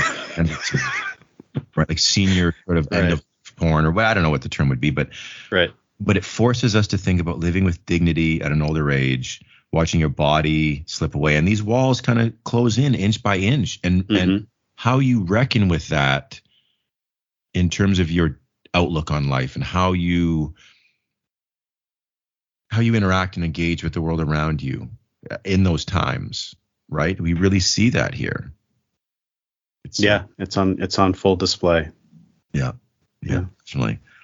Um, I don't want to spoil or, or maybe reveal too much more, but I'll tell you what. There's a scene at the back end, and I don't think I'm spoiling too too much here. Mm-hmm. Oh, the the scene with him and Stanton Ooh. and their faces and their eyes. Oh man. Like that scene got me. That scene really got me. And these are two and and listen, there's an added emotional heft here because both of these actors aren't with us anymore. That's right. So it's this this this wonderful poignant moment they're both they're delivering an emotional honesty that we don't always see on screen and then you have this th- we're at this juncture where they're they're gone and Mhm. Adds to the moment. So it just yeah really i'm glad i picked this one. You know it, it just like i said it's it's a very unpretentious film. It's but it's a very sincere film. And i think if unless you're a real cynic i think there's so much to to admire about um alvin straight's story and, and farnsworth's performance and, and everyone involved. But i'll kick it over to you man Yeah, I don't have uh, too much more to add. I, I do think, though, in the scene that you're referring to, there's so much communication between the characters without really all that much being said.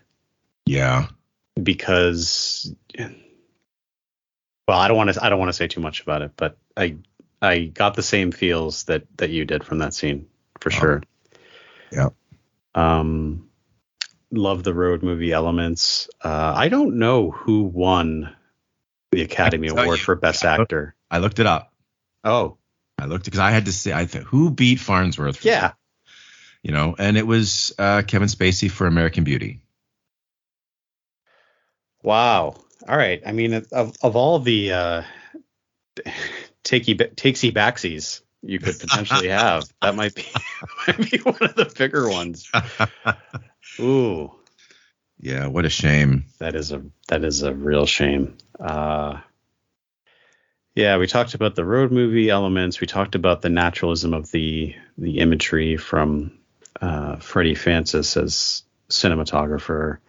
Uh, Jack Fisk was production designer on this Okay. film, and and he's done work with uh, everyone from De Palma to Terrence Malick uh, and David Lynch, certainly. But uh, wonderful artists yeah, and uh, even uh, Paul Thomas Anderson, There Will Be Blood. wow So um, this is just another feather in the cap here. Uh, I th- I think there's those who will disagree, and I think it's like really wonderful if you're able to find substantial signal in his more esoteric works. But for me, I think Lynch is more, at least immediately, coherent films all seem to be based on either books or lives lived. Yeah. So thinking of you know Elephant Man, Wild at Heart, and Straight Story, uh, and you could certainly throw the Blue Velvet in there as well. But I do wonder how much of that is due to him as an artist just being more compelled by ideas and visuals and sound and how they work together than by slavishly trying to hit story beats. Yeah, it's just those things mean less to him as a filmmaker, and there's no, there should be no penalty for that. This isn't one size fits all. There, there's mm-hmm. many recipes that you can use to bake a cake. Right. So his way of baking a cake I, I, is a little different. Now, has he ever, you know, a filmmaker I think of, and I've never thought made the connection before because I guess I've never really thought about some of his influences. You'd be more well versed in him and his influence. Has he ever cited Kenneth Anger as a as an influence? I I don't want to misspeak. I I'd be I wouldn't be surprised if he has, but I don't Yeah. know that he that I read that specifically. Okay, because it's Certainly possible. yeah, because Anger just popped into my head thinking about. Mm. Yeah, no, I can see that. The uh, the moment you spoke to earlier about the woman eating snowballs while sunbathing uh, felt like a like a Lynch moment that you would see in any other of his films. It felt very much like kind of pulled out of the playbook of Blue Velvet in some ways. or you know who else it felt like to me? John Waters. Oh yeah, yeah, for sure, for sure. Yeah. Uh, what do we got here? Oh, I want to ask you this: Have you ever blown up a lawnmower with a shotgun? no, I have never had. No, the, never had the pleasure. No. I like that scene uh, for a lot of different reasons, but um, I, I think it's one of the more comedic and bombastic yeah. uh, in a film that otherwise doesn't doesn't incorporate that kind of material too much. No, uh, this is the GGTMC, so we got to have some shotgun blasts now and then. Dash of shotgun blasts. I like that uh, the way that Alvin is, you know, preparing, fixing. He's he's getting the the socket wrench out. He's welding.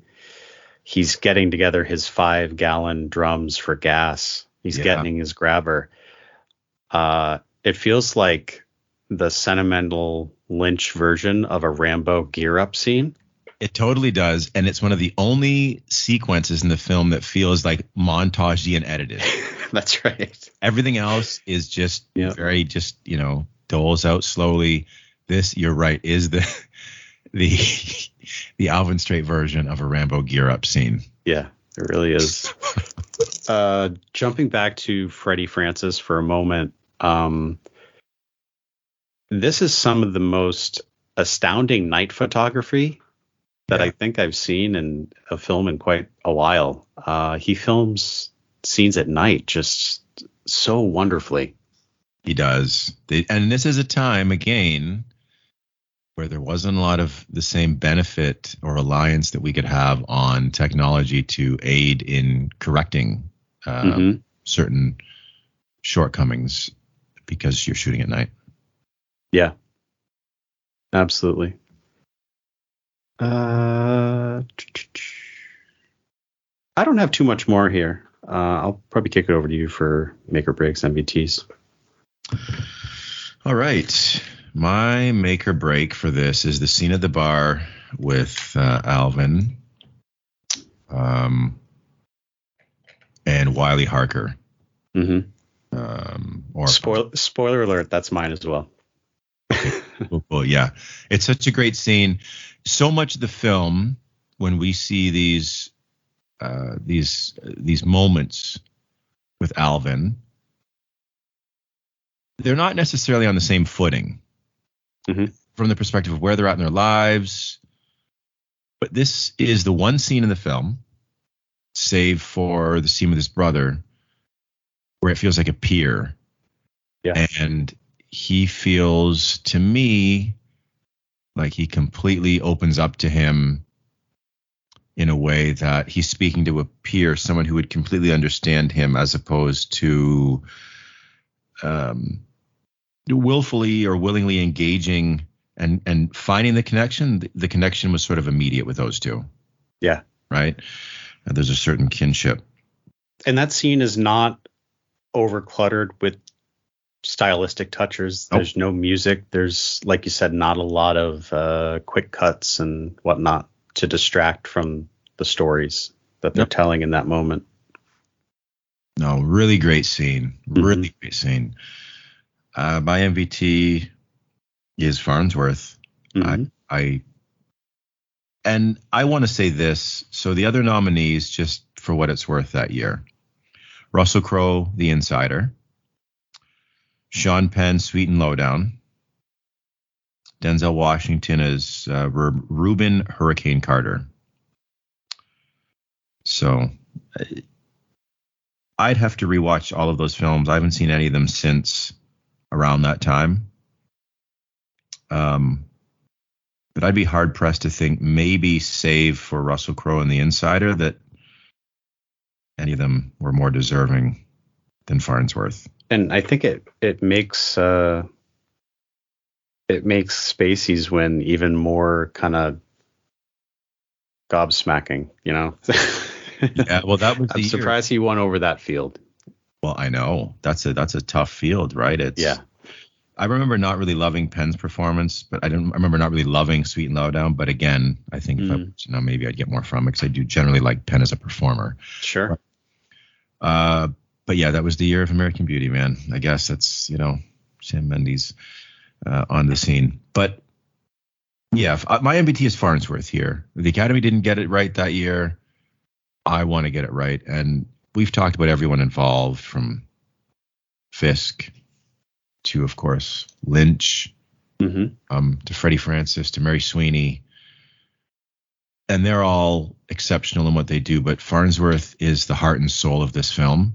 Hmm And as someone who was rarely given an opportunity to shine and to do what he did at this point in his life when he was terminally ill, I think is a is a gargantuan feat that I I just I can't say enough about. Um, it's without any sort of cynicism or pageantry. It just feels like such an emotionally honest performance. It does. And my score for this film is um, an 8.75. It it it just it it's such an unpretentious. I don't know. It just this worked for me, man. It's uh, hmm it hit all the right spots. So there Yeah. we Yeah, make or break. Um, same as yours, the bar scene between the two tired old dogs, yeah. right? MVT for me is Farnsworth. If I if I had to give it to someone else though, like if you really twisted my arm and said, you know, who's who's your runner up, I guess for lack of a better term, I think it would probably be be Mary Sweeney Yeah. just just given how how much creative burden she was assuming with this film as not just not just the producer or, or co-producer but also editing and and writing it um i have to think that's what allowed lynch to just approach this in a in a very workmanlike fashion and just just do the direction of the actors and uh, so I think Mary Sweeney would be my runner up, but uh, Farnsworth obviously just an exceptional performance. Yeah. Um, so I have on paper my score as an 8.5, but talking about the film, thinking about the film more, uh, I think I'm going to kick it up to a nine. Like this is this is really outstanding, and I think that if you're on the fence about Lynch as a director or as a personality based on uh, you know past works you might have engaged with or not, and they haven't worked for you for one reason or another. This is a great film to to break that ice again Yeah. Um, I think the general story on its face, like if you were to say that, you know, let's ignore the fact that this was a true story and let's ignore the fact that Farnsworth was at this point in his life that really reflected what the character is going through. If you just said this story or this film is an old is about an old man who rides a lawnmower across the country to meet his ailing brother, that alone I think carries some of the story quirks that we associate with Lynch. Yep. But the execution here is so, for me, very dramatically different from how he's approached uh, other works and other materials. So, yeah, just outstanding. So it's a nine out of ten. That's awesome. I'm really glad you dug it as much as I did. Um, it's just, I hope people understand. You know, not understand. That sounds snide, but I hope people approach it with like I hope they take a right approach because it isn't like I said, it's a very honest, simple film, but I think there's something more profound being said and, and touching on in terms of life and, and human connection, right? I think there's something really powerful there that's simple, but that Lynch and company go for and and, and hit, right? So, yeah, very cool, man. Very cool. Yeah, thanks for picking this one. This was fantastic. No, my pleasure, man. Uh, I'm glad uh, we both enjoyed it as much as we did. Um, we got one more in the can for No Murder March, and it is uh, back to you, my friend. And I have not seen this film, so I'd love for you to tell everyone what we're covering next week. Sure thing. My pleasure. Uh, so next week we are going back to the 1970s. Uh, this is one by, I guess, Eleanor and Frank Perry in a way, right? They worked together, they collaborated. Um, but Frank directed. Uh, and this is 1970s Diary of a Mad Housewife. So we are getting down with Carrie Snodgress and Frank Langella, among others. And I'm looking forward to it. My, never seen it. Uh, always wanted to. Perry's a guy I've seen, you know, some stuff. Mm-hmm. Even been on the show before, of course. Um, but I uh, love the ch- I welcome the chance to talk about uh, him and uh, this film. This is going to be he's super cool, man. He hasn't been around in many a moon on our show since The Swimmer, so That's right. very cool, man. Very cool. All right, that is the big show, and of course, uh, as always, there's one thing left to say. Adios. Adios. Thanks for listening. You can find the gentleman at ggtmc.com and you can email the gentleman at midnitecinema at gmail.com.